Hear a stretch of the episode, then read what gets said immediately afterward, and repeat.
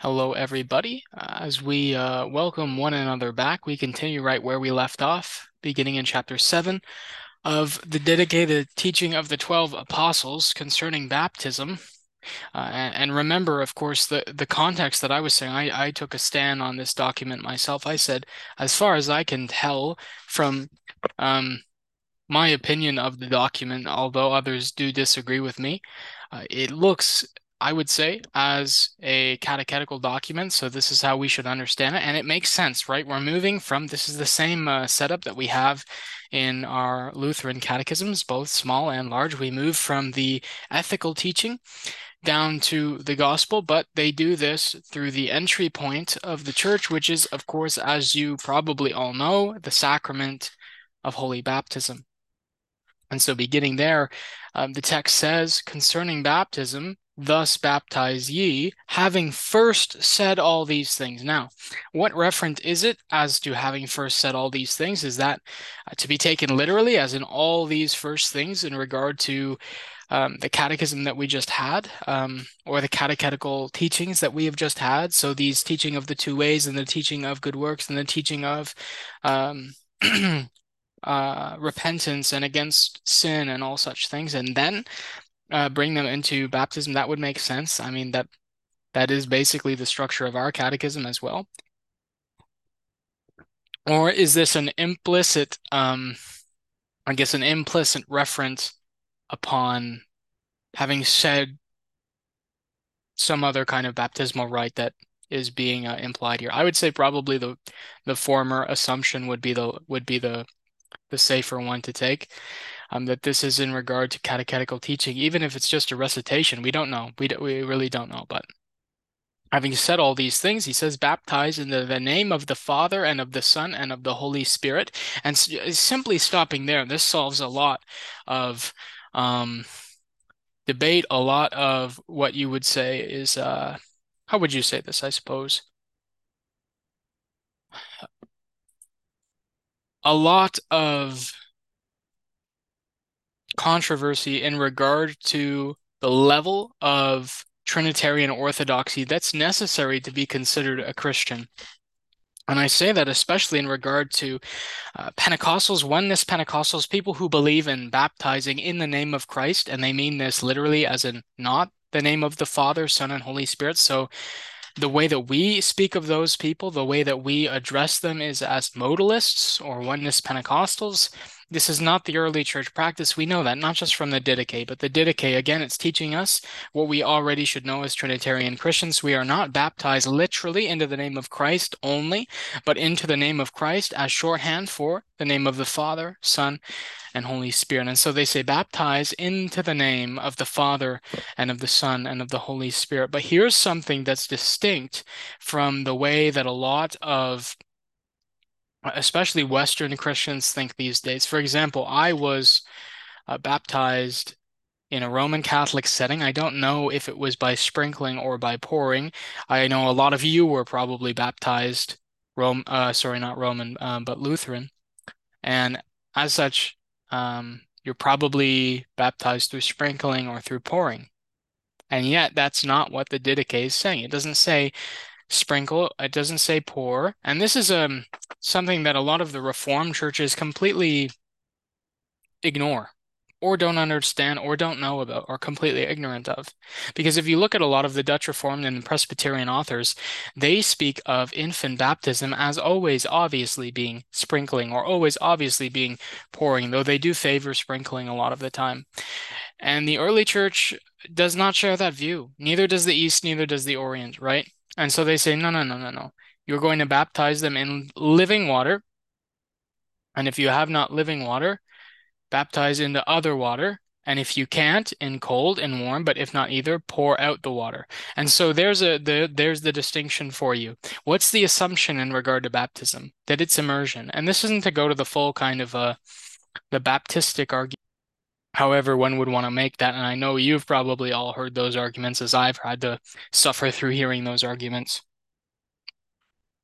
Such as to say, however they want to say it, that to baptize in full immersion is absolutely necessary and all other baptisms are invalid. That idea is also repudiated by the Didache. And so the Didache is taking, if you will, almost this kind of middle position. Uh, if you can baptize them by immersion, but not only just by immersion, it says if you can baptize them in living water. This is running water. For example, at St. Matthew's Lutheran Church, we're right across from the St. Lawrence River. We can walk there. It's literally, if I walk out my church office doors, and go straight for 30 seconds, I'll hit the St. Lawrence River. The Didache is telling me, I, we obviously we have a baptismal font here. We have actually two.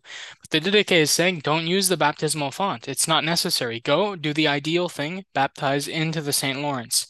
If you don't have a St. Lawrence, you don't have a lake, you don't have a river, then baptize into still water, right? And and he says not just this, but it should also be cold. If not cold, then do it in warm, right? If you don't have either running um, water or um, still water, like a pool or something like a a baptistry kind of pool, um, then do it in you know cold. If not cold, then warm. And if you don't have any of that, then you can start talking about pouring. And as you pour, you do this in the name of the Father, Son, and Holy Spirit. But before the baptism, this is another thing. Again, a lot of these things are um, concepts, teachings, rudimentary, basic things we should be doing that we're not, that we forgot to do, that we stopped thinking about doing. Um, it's not like I just stumbled upon the Didache. Everyone who knows me knows me that knows that I've been trying to get everyone around me to start doing the things we forgot to be doing for so many years. But the thing is, when we when we only read books and talk to people and hear voices from people who are in the era of when we stop doing these things, we're never going to hear about the things we stop doing, the things we should be doing. And one of these things he says that should be we should be doing before the baptism, let the baptizer fast and the baptized fast as well, and whatever's and whatever others can do. So they should fast too. If there's a baptism coming up, yeah, you should encourage the church to be fasting. But you, as the pastor, if you're the if you're the pastor, if you're the one baptizing, you should be fasting. The one who's being baptized, they also should be fasting.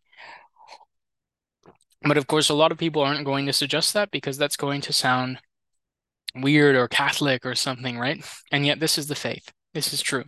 And so, this is what we ought to do. And honestly, I'm really just tired of hearing people say, no, I have Christian freedom to not do all these good, beneficial things.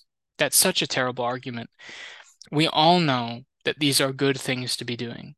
We all know what good discipline looks like. Using Christian freedom as an excuse to not do good, healthy things is not freedom, but slavery to your own laziness and complacency and lackluster zeal or lack of zeal for goodness. And so instead of just going willy nilly and acting as though nothing special is happening, fast, prepare. And this goes also for penitential seasons, it goes for um, actually feasting during church feasts, right? Actually embodying through our own daily lives, not just while we're at the church building, but actually embodying um, the church year, actually embodying the things that are happening in that liturgy, in the rest of our doings and our actions throughout the week. Um, not just when there's a baptism, but for feasts, for penitential seasons, for for all of these things. Of course, um, as you should all know in the small catechism in regard to the Lord's Supper, Luther, Dr. Luther says, and we confess uh, what is necessary to rightly partake of the sacrament worthily. And Luther says, and we confess, it is truly, it is good physical discipline, fasting, and all such things. That's good bodily discipline, but what makes you worthy, so on and so forth. And people like to quote that and say, look, I don't need to fast. It's good bodily discipline. And I stop them there. I say, ah, it's good bodily discipline. No one is saying these things make you worthy of baptism, right? No one is saying that without fasting, you can't be baptized. They're simply saying this is a good thing to do, so you should do it. You should make this the rule because it's a good thing to do. Not a rule as in you have to do it as in a law of God, but something that's good to do. So he says, but you shall order the baptized to fast one or two days before. So notice here the language is going from um, encourage the whole congregation to fast, but he says order the one being baptized to fast. And it's not a small fast either. Fast one or two days before. To what level of fasting one might um, imagine being done here is is honestly up for debate very likely this is a complete fast. Very likely. So no food at all. Water's allowed, but no food at all for one or two days before. And that's not that extreme. People do this for surgeries all the time. So again, I think we really, as the church, we need to get our priorities straight. We're willing to fast one, two days, even more, completely, no food at all for a surgery for our physical flesh, yet we won't care to fast for our spiritual health. We don't care. We don't uh, pay attention to spiritual surgeries. We minimize them. Uh, we don't engage with them throughout the week. We don't uh, embody them throughout the week. And so, is it really a surprise? Should it be a surprise to any of us when these things are not actually cared about? No, not at all. Moving on, concerning fasting and prayer, the Lord's Prayer in brackets. But let not your fasts be with the hypocrites. This is all about fasting, if you will, right? As to when it is, what it what it looks like. For they fast on the second and fifth day of the week, but you fast on the fourth day and the preparation day. That's Wednesday and Friday. And if anybody uh, was ever wondering why do Lutherans always have midweek vespers in Lent and in Advent? This is the reason. The reason is this. Wednesday and Friday were fasting days, right? In the early church, as you're seeing here in the Didache, as we see many other places, Wednesday and Friday were the two fasting days. Historically, actually year round, and, we we see this because especially of the the new work that's being done for the Lutheran Missal Project, they have collated all of these different church orders from Reformation era Germany, from before the Reformation, after the Reformation, during the Reformation. They put them all together universally. All of the Lutheran churches, all of the Catholic churches before the Reformation in Europe, they were holding services all year round, Wednesday and Friday. If they weren't having daily services, a lot of them were. And then in Lent, they picked up to um, daily services if they didn't already have that.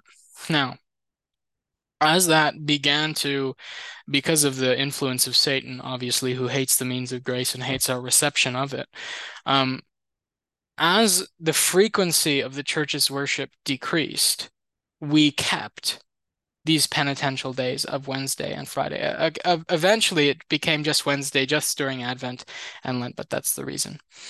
And so this all comes back to this original practice of fasting two days a week, Wednesday and Friday. And if you go and you look at the original ways of fasting, it was not this kind of partial fast of like, oh, become a vegan for a day. No, it was complete fast. Don't eat any food at all. Um, but even then, that, even even not including that, um, I think one of the one of the terrible things that's happened to us is even in our most rigorous forms, thinking of the Oriental churches who go full vegan when they fast, which, if you know any vegans, they're not suffering. That's not really fasting at all. Um, the Muslims don't eat, but they eat, uh, sorry, they don't eat during Ramadan, which is their penitential season, during the, the sunshine hours. So now here's a question should should we it's not it's not that it's a competition but i think the fact that so many of us we whine and complain when a, a season of fasting comes up. We want we whine and complain about having to go vegan not having to but doing it or giving up chocolate. And these people who have a completely false god have no problem doing it for almost the whole day. No food at all. These people who have a false god they pray five times a day. And we what we struggle to pray once. We struggle to pray one of the daily offices. And so one would look at that, and people do, people are, and they say, well, you want me to believe your God is real, yet you don't act like your God is real. You don't act like your religion is legit or uh, that I should care about it, right? That's a problem. And so he says here positively fast at least twice a week on top of penitential seasons. Wednesday and Friday, these are the historic days for fasting neither pray as the hypocrites do, but as the Lord commanded in his gospel. Thus pray, Our Father who art in heaven. There, there we go, the whole Our Father. And one of the super interesting things there is at the end of it, there is that peace that the that the that the the Protestants still have. The Orthodox have it as well, but their priests say it. Some would say the Roman Catholics have it. It's just at a different part of the liturgy. Yeah, sure, whatever. Uh, we all know that's kind of a tenuous idea. Thrice in the day you shall pray this prayer. So not just once a day are we praying the Our Father, but three times a day. So this is rote, ritualistic repetition of memorized prayers in the early church. And this was taken literally, as Jesus says, when you pray, say this. He doesn't say, when you pray, say something like this. He doesn't say, when you pray, just talk to God with whatever's on your mind. That's a completely unbiblical idea. He never says that. It's, sorry, I should say extra biblical idea. It's not necessarily unbiblical. It's just not there, right? Uh, what is there is, when you pray, say this, these exact words our Father who art in heaven, right? And so this idea of um, ritualistic, memorized prayer, written prayer being bad, that's nonsense. God loves it. He gave it to us. It's a gift.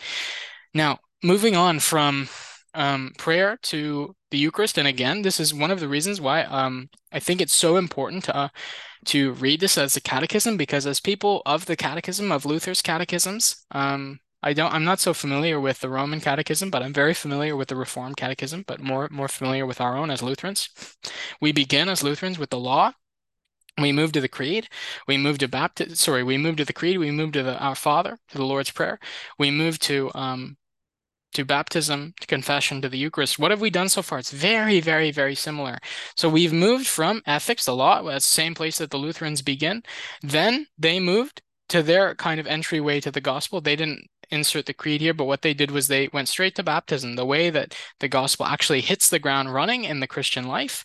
Then they moved on to prayer, and fasting is part of prayer. And this also enforces or helps us to enforce um, the initiatory nature of baptism, that baptism leads to prayer rather than this uh, Baptistic idea that true prayer is, is a requirement to lead to baptism. It's really the other way around because at baptism, uh, in baptism and confirmation, which comes with it, right, we're filled with the Holy Spirit, and that Holy Spirit uh, aids us in prayer.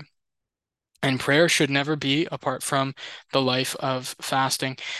And then we move, of course, we're brought then to um, the Eucharist. By the way, of course, prayer, the liturgy is part of this. So, um, liturgy, Our Father, uh, which is part of the liturgy, and fasting all together, and the life of good works as well, coming into then uh, the altar. Now, concerning Thanksgiving, in brackets, it says Eucharist because Eucharist just means Thanksgiving in Greek. Thus, give thanks, and this is really what what's what's happening here is that the way that the early fathers thought of what we call communion, they spoke of always as Thanksgiving, right? And so now concerning the Thanksgiving, the Eucharist, thus give thanks. And of course, they thought of this Eucharist primarily as this sacrament, not only of Thanksgiving, but as a prayer, right? That this is a prayer itself. This sacrament itself is a prayer. And so they say, Thus give thanks, thus Eucharist. First, concerning the cup, we thank you, our Father, for the holy vine of David, your servant. So now, this is a beautiful thing because already the the vine, right? The the wine, the cup the the the grape blood in there is associated with Christ. Um, I forget the uh, the figure of speech being used here. I should remember it because it's one Lutherans talk about all the time. But it's the one wherein I would say this is my this is my coffee, but I'm holding a cup. I forget the term for this. Jordan Cooper talks about it a lot. It's very important to us. Um, and so he says, concerning the cup, concerning the vine, we thank you for the holy vine of David, thy servant. This is basically a poetic thing because, of course, um, Jesus Christ is, is, is the vine coming out of that root, that stump of Jesse. And yet also in the cup is the blood of the grapes of the vine, right? Whereas the bread is remaining uh, in existence as well as the cup. This is also showing us that um, this is not this kind of transubstantiation thing, though you do find that in the fathers as well. Um, and so that's not necessarily to say that the authors of the Didache, whether they are the apostles or not, did rejected transubstantiation. It's I don't honest I honestly don't think that the that the ways of speaking in regards to transubstantiation or sacramental union are mutually exclusive. I don't think that they are. But what is beautiful here, I think, is the the language of the association of the one with the other, right? So concerning the cup, we thank you, Father, for the holy vine of David, thy servant, who is the Christ, which you made known to us through Jesus, your servant. To you be glory forever and ever. And concerning the broken bread, and this is also an interesting thing that the bread liturgically speaking here, is already broken. There is a fraction here. A, a lot of Lutherans, uh, myself as included, just because this is how I was trained, taught, it's so rooted in my brain. We don't we don't break the we don't we don't do the fraction. We don't break the bread. Um, I think it's important to do it, but just because of how I was trained, I always I don't. So but the bread here is broken concerning the broken bread, which is already broken here. We give, we thank you, our Father, for the life and the knowledge which you made known to us through Jesus, your servant. To thee be glory forever and ever. Even as this broken bread was scattered over the hills and was gathered together and became one, so let your church be gathered into one from the ends of the earth to the kingdom. So not only is the the bread being and, and here's what I want to be careful with. It's not that it's being associated with Christ in regard to this kind of bare memorialism, but it's being associated with Christ in regard to the union between the two. So the bread and and the cup are Christ, right? They give us Christ, they are Christ, sacramental union, and in the same way that this bread is then associated with the church through the mystical body of Christ, right? Even as this broken bread is scattered over the hills and gathered together to become one, so let your church be gathered together from the ends of the earth into your kingdom. For yours is the glory and the power through Jesus Christ forever and ever. So at the beginning, all the way to the end in this Eucharistic prayer, Jesus Christ is at the center, right? And so it's not, it is not up for debate what the early church believed communion was in reference to or what the object of it was. And a lot of people listening to this probably don't even know that there are people who question it. I'm not talking about whether or not they think it's real presence or not. But if you go to a lot of Anglican priests, Anglican services, they refer to the Eucharist as referring to the church.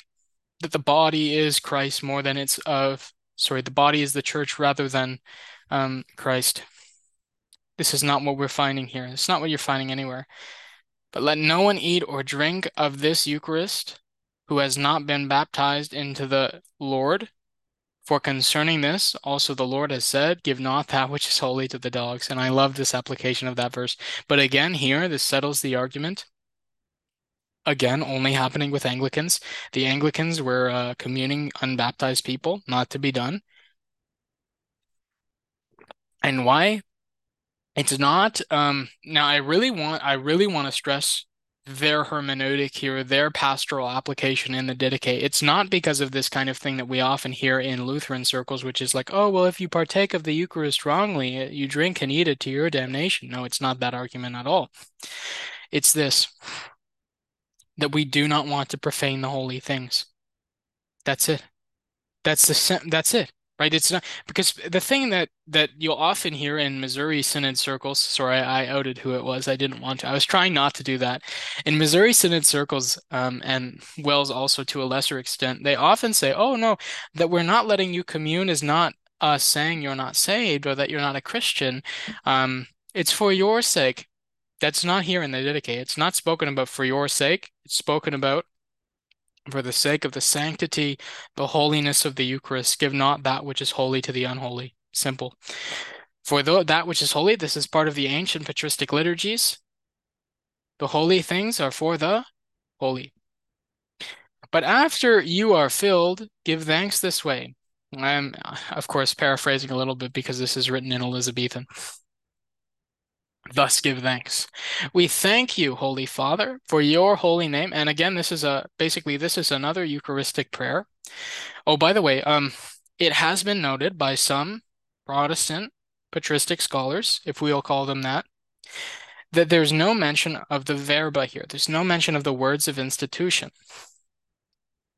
And yet, what I would like to say about this is that if this is a catechism for the use of the laity, there doesn't necessarily need to be one. There doesn't necessarily need to be one, especially regarding the fact of um, I know it's it is an abuse, but the Rome the Western Church for so long didn't even pronounce it audibly. Uh, this is only a problem if the Didache is read specifically and solely as a church order, so as to say every word on this is what the priest does. That's not the point, right? That's really not the point. But after you're filled, that is after you eat of this Eucharist, give thanks again. So just as with the meals, you should know in your Luther's Small Catechism, before we eat the meal, we give thanks. After we eat the meal, not the sacrament, but any meal, right? We return thanks. In the same way with the sacrament, we do this also. And this is actually one of the beautiful functions of um, churches that have not stubbornly rejected the Eucharistic prayers. You know who I'm talking about. If that's your church, don't do that. Um, is that you should have the spiritual capacity and fiber to know that you should be giving thanks when you eat normal food. How much more then is it right to give thanks before you eat the sacrament? And you should have the spiritual moral fiber to return thanks after you eat earthly food. So, how much more then should you have the spiritual fiber to return thanks after you eat the heavenly food? So before we eat of the sacrament of the altar and after we eat of it, we give thanks. Both are Eucharistic prayers on each side.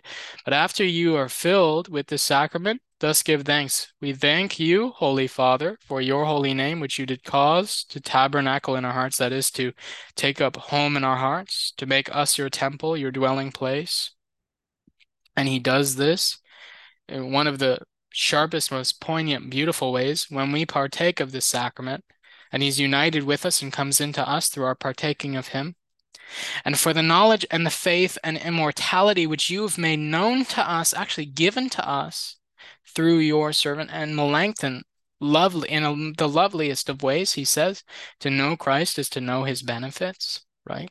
This is true. We know Christ in that we have been made known, or sorry, the benefits of Christ, salvation, immortality, eternal life, forgiveness, have been made known to us through our knowing of him and being known by him. To you then be glory forever and ever, you, Master Almighty. And this is beautiful too, Master. You see this again in the patristic liturgies all the time. This master of of of uh, sorry, language of masters and servants and the house of the Lord. A lot of this is lost in our own modern democratic capitalistic culture, and that's a sad thing. But these are beautiful beautiful ways of thinking and speaking. And so he continues on. You give food and drink to men for enjoyment. And this is again picking up on this common theme here in the Eucharistic prayers of the Didache, regard or connecting the Eucharist to our physical fleshly food that we eat at other occasions. You freely gave us spiritual food and drink and life through your servants. So this again, just as all Eucharistic prayers are done, um, if you have the LBW, maybe you're familiar with that. I don't know uh, if the uh, if the Missouri Synod's LSB has any kind of Eucharistic prayers or anything, but um, if not, your pastor should just make them up, honestly. Basically, the idea is we're giving him thanks for all that he's done. We're giving thanks for all of his creedal stuff that he creates us, sustains us, saves us, gives us earthly food as well as spiritual food. We give thanks for the glory of creation. We give thanks for the messiahship of Christ. We give thanks for the sacrifice for our sins. We give thanks and we ask that he makes us into one body, right? The church. And so he says, Remember, Lord, your church, deliver it from all evil, make it perfect in your love, gather it from the four winds, sanctify it for your kingdom, and which you've prepared for it. For thine is the power and the glory forever. Let grace come and let this world pass away. Hosanna to the Son, to to to to to the God of David, to the Son of David. If anyone is holy, let him come. If anyone is not, now here's the thing, let him repent. Again, this is regarding the altar. Maranatha. Amen. Be but permit the prophets, that is the pastors, really, if you wanted to apply this to ways we speak, to make thanksgiving as much as they desire. That is to ad lib upon um, the Eucharistic prayer. Again, this is not this is not really placed as um, it's not placed as a church order. This is not a missal that the that the priests are to be reading verbatim.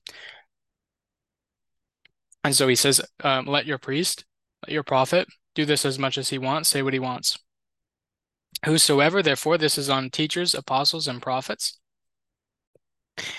And I suppose just before we move on, um, as St. Matthew's is a Green Book LBW church, I know a lot of you are also in the same boat with Green Book LBW churches. The others, I don't know what you guys use, but um, for us, we have this. We have this. We have the Eucharistic prayers. We have, I think, six of them uh, to choose from. Maybe that's five because one of them is just the bare words of institution.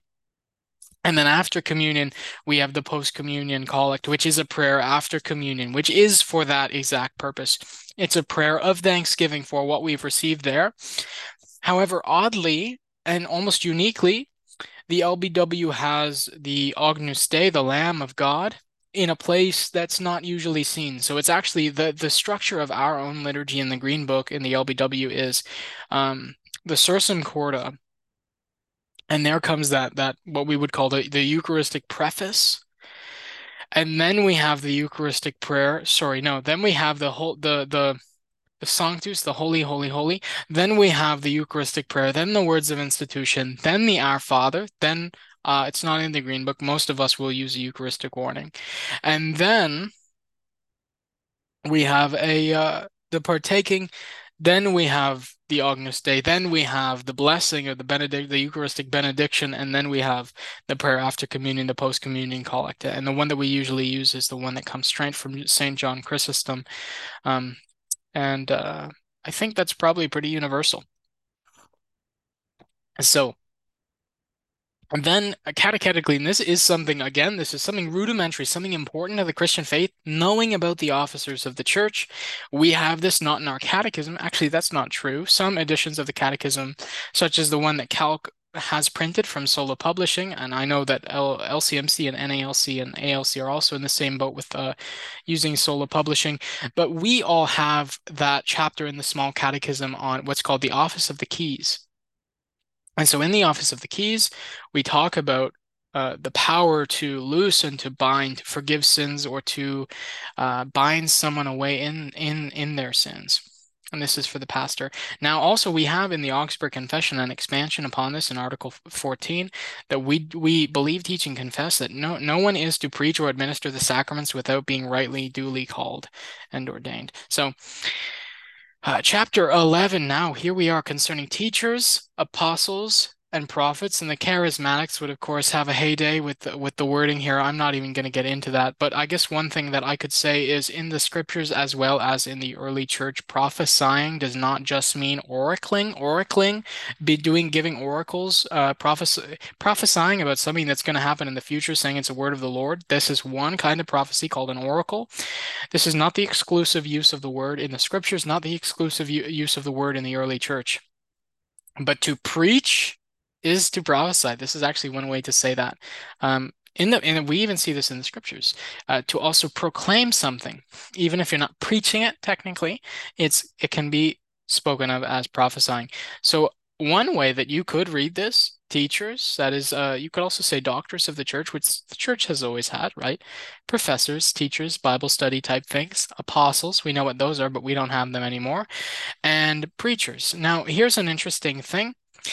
Uh, in regard to apostles, of course, messengers are something that we all have. Yet, um, one thing that I think is super obvious and important is that never, ever, ever, ever, ever, after the apostles died, did the church, until these Pentecostal people come around, did people start saying that they were apostles again? And so, if we wanted to debate on the dating of the Didache, I think this is one thing that is actually very, very relevant. Because if if that holds true, then in such a case, this would mean that this comes from a time when the apostles were rolling about, which would make sense with its title. Now, whosoever therefore comes and teaches you all these things, as have been said before, receive him. And this, of course, again, helps us to date the text, as I would say, because early in the church, churches were established. Um, there were no kind of roaming preachers. There were no no such thing as a roaming pastor. There were no circuit riding uh, fathers, if you will. And so that this is happening speaks to the early nature of the writing, of the teaching. That doesn't necessarily mean that at the same time that it was written or began to be circulated, that it was immediately put into the form we have it today. That's not necessarily the same thing, but at least this portion of the Didache seems to definitely come from a very, very early place in the church's history. But if the teacher himself has truth and teaches another doctrine, sorry, if he turns and teaches another doctrine, that is to the ones you've heard from the only faith handed down once for all, he does this uh, to the destruction of these things you've heard before. Hear him not, don't hear him, don't listen to him, don't entertain him, don't be open to listening to various perspectives, but reject him, right? But if he teaches to increase righteousness and the knowledge of the Lord, receive him. And here's another thing as the Lord. Again, this comes back to what we discussed last week in regard to teaching, uh, sorry, um, uh, ministering in the office in persona Christi in the person of Christ. But concerning the apostles, now this is again back to this uh, thing I was just saying about the dating of this in regard to the actual office of, of apostle. As such, they had to have been rolling around concerning the apostles and the prophets. And and if that dating is true, yeah, it can actually mean to people who have that gift of prophesying oracles in the future. It can totally, totally. We see that in the scriptures, definitely for sure. Um, and now for them, right? According to the decree of the gospel, this do. Let every apostle that comes to you be received as the Lord. So they're not they're not um, being received as the Lord, and then the pastors are not. No, same thing. Both are received as the Lord in persona Christi, but he shall not re remain. This is specifically for the apostles and the prophets. Um, sorry, this is yeah, this is apostles and prophets. If you except don't let him stay with you except one day. If there is need, also two days, like the next one too. But if he remains three days, he's a false prophet because then you see he's not actually going to travel to be sent out to spread the gospel. He's just looking to um, not make a buck, but make a living, if you will, to make a sustenance through his teaching. And when the apostle goes, let him take nothing but bread until he lodges again. So don't give him a bunch of stuff.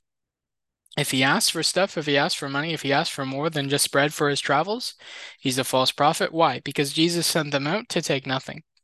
Again, this relates to the dating of the text. And every prophet that speaks in the Spirit, again, this relates to whether or not we are talking about preaching or oracling. This does lean towards oracling. If he speaks in the Spirit, you shall neither try nor judge, for every sin shall be forgiven. But this sin shall not be forgiven. And this relates to the blasphemy against the Holy Spirit. This is the way they understood it at this point in the early church history is that they didn't understand this as um, unrepentant unbelief at the end of your life. No, but the rejection of prophecy. But not everyone that speaks in the Spirit is a prophet. But if he holds the ways of the Lord, then he is. Therefore, from their ways you shall see the false prophet and the prophet that's true, he'll be known, right? So you'll know one by, uh, a tree by their fruit. This is the same understanding. And every prophet who teaches the truth, if he does not do what he teaches, that's if he's a hypocrite. If he says do this and he doesn't do it himself, if he uh, talks the talk but doesn't walk the walk, he's a false prophet. But whoever says in the spirit, give me money or something else, and don't listen to him. And that's pretty much that's most Pentecostals these days, right? That's the word of faith guys. I shouldn't say most, but that's the that's the ones you see uh, causing trouble out there. Now, as for the reception of Christians, and this has to do with um, charity and care for others and hospitality. Um, let everyone who comes in the name of the Lord be received. This is something again we've lost. We've lost so many rudimentary basic things. It's so depressing. Every t- this is one of the one of the reasons I didn't want. You know, it's not that I didn't want to open up patristic books and start um, talking about them on the Lutheran library. But I knew that if we did this, this would happen. Just this uh, lamenting and depressing, uh, depressing, and, and all of such things. Because you see here things that are so basic. Like if you find if a Christian comes to you, house them. And yet now we have things like um. Uh, church conventions are happening and we don't know where to have them because of the hotel costs and no one's willing to take people into their homes no one's hospitable and even with people in our own church we get a visitor no one invites them out for lunch um, No one even talks to one another. No one's friends with one another outside of the divine service. It's just, it's depressing. But every first fruit, therefore, of the products of the winepress and threshing floor of oxen and sheep you shall take and give to the prophets, for they are your high priests. Again, this relates to um, uh, the the tithe, if you will, kind of not the tithe, but the the understanding of tithing of giving to the church. And here is this distinction between prophets and priests. But if you have not a prophet, give it to the poor. And so this obviously it teaches you this is a little bit of church order. There's nothing wrong with having church order and catechetical materials. There is overlap there. Here, the the priorities of the church's giving, the priority of the church's use of finances is already spoken of here. The first priority, um, it's to give to the clergy. Secondly, if you don't have them, give it to the poor. But the clergy themselves are to give money to the poor. And then the giving of alms is to the poor, straight to the poor. So the way that they give money and the way that we give money are different. This is a contextual difference, and there's lots to be said about that. Maybe on another episode, we'll talk about giving and how that how that works now, how that used to work, how that should work. But he says, take the first fruit, make a batch of dough, and of anything, right? Of anything. The first fruit, and this uh, relates to tithing, uh, um, the first fruit of everything. This is the notion. Regarding the Lord's Day and assembling on the Lord's Day, every Lord's Day gather together. It's not it's not up for debate.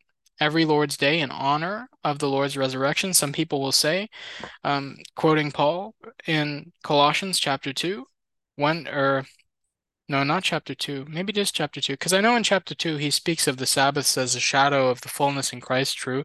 The Lord's day is not the Sabbath. But then Paul also says, Let no one judge you in regard to the day or seasons or food or drink or whatever. Um, and again, I, I'm going to bring up what I've been bringing up for days and months and years stop. We, we need to stop using Christian freedom to not do things we should be doing. We should be meeting once a week. We should be meeting on the day of our Lord's resurrection and breaking bread, that is, and breaking bread and giving thanks. This is the sacramental Eucharist. Having confessed your transgressions, right? This is confess, then do the Eucharist. This is why we have that placement of confession before the Eucharist in the liturgy. Um, or in the ancient churches, um, you would go to private auricular confession and then you would take the Eucharist. There was no confession and absolution in the divine service in the West early, early on. That your sacrifice may be pure. And the sacrifice is, of course, it's the Eucharist, your sacrifice of thanksgiving. You want this to be pure. Again, people need to get their focus um, otherwise. So we don't keep people away from the altar just to protect them. We also do that for the sanctity of the altar itself. We want our sacrifice to be pure confess your sins, purify your heart, then come. For this is that which was spoken by the Lord, let in every place offer to me a pure sacrifice. Again, it's very interesting to see the way that they apply text versus the way that uh, not all of us, but a lot of us sadly do wrongly. Appoint, therefore, for yourselves bishops and deacons. These are the offices that we are much more familiar with. And notice that there's not bishops, priests, and deacons two offices. Again, this relates to the dating. Um, of course, if you read most Orthodox and Roman Catholics, they will admit that this threefold office, this distinction of bishop and priest and deacon, is not original. It's not scriptural. Something that developed over time. And if you read Irenaeus, who is the one, sorry, not Irenaeus, I think it's Ignatius, Ignatius of Antioch, who's um, credited with having developed this. He says, I didn't receive this from any man. Like he didn't learn this. No one else was doing this. He said he received it as a revelation from God. And if you're very Lutheran, you're going to balk at that and say, no thanks. As I do. Um, not that we should throw it out necessarily, but ick, you know, that's kind of weird. Not sure about that one. He says, appoint for yourselves these people and then he gives the the standard requirements for them. But what's key about this, not only the twofold office nature of it, but who's the one who's appointing them? Not laying hands, not ordaining, but appointing, right? Who's voting for the pastors? Who's voting for the priests? Who's voting for the deacons, right? Bishop, priest, bishop, pastor, same thing here. So then the last chapter, this is about the return of the Lord, again, closing it all up. This solidifies how we should read this, not as church order, but as catechetical material. Watch for your life's sake, going all the way back to the first chapter, bookending it. There's two ways, one of life, one of death, right? Which way will you walk? Be ye ready, for you know not the hour in which our Lord comes, and you shall be often together meeting, seeking the things which are befitting for your souls. And this is the thing get your priorities right. Gather together often, not just on Sundays, yes, on Sundays, but gather together as often as you can uh, to do the things that you need to do for the sake of your soul. We have completely lost this notion of urgency in so many of our Western churches. That people are, I don't want to say that they're so secure in the gospel because that's not what it is, is that they have plug their ears to the law to the point that the gospel is almost irrelevant and useless, that it's almost um, a sweet nothing. And that's not the reality, is that we actually need the Eucharist. We actually need the forgiveness of sins. Not as a legal necessity, but an evangelical necessity. You need to come to church and receive the things befitting your souls in the same way that you need to eat every day to live. Right? This is the reality. For the whole time of your faith will not profit you if you are not made perfect in the last time. This is a dangerous thing to say. And because of how long we've been going already in this episode, we don't really have time to talk about it. Maybe we'll do a third episode and we'll wrap it all up, talk about some of the more interesting theological positions that come out of this. Um, and so let's just wrap this up. Uh, all up right now, right? He says, For when the lawlessness increases, they shall hate and persecute and betray one another, and then shall appear the world deceiver, singular, as Son of God, right? And shall do signs and wonders, and the earth shall be delivered into his hands, and he shall do iniquitous things which ye have never have net yet ye ever ever come to pass since the beginning. Sounds almost premillennial. And then he says, and then shall appear the signs of the truth, the first sign of an outspreading in heaven, then the sign of the sound of the trumpet. We all know this. This is end time stuff, right? But the wrapping all of this up, this last chapter, what this is about is be ready. Why? Because he says all the things you did before, um, you can't bank, for example, if you end your life um, away from God, if you end your life in rank unrepentant sin, you can't just say, oh, I did most of my life decently. That's not going to fly, right? So he says, be ready constantly and repeatedly, oftenly, uh, be at the altar, be at the church, seeking the things which befit your soul. Gather together, be the church often, prioritize your lives correctly. It's simple teaching, rudimentary teaching. It's beautiful. So, um, either next time when we meet on the Lutheran Library, we'll be talking about Luther's meditation on the Passion of Christ, or we will be looking at um, one last small wrap up episode on the Didache. We'll see how I feel. God bless you.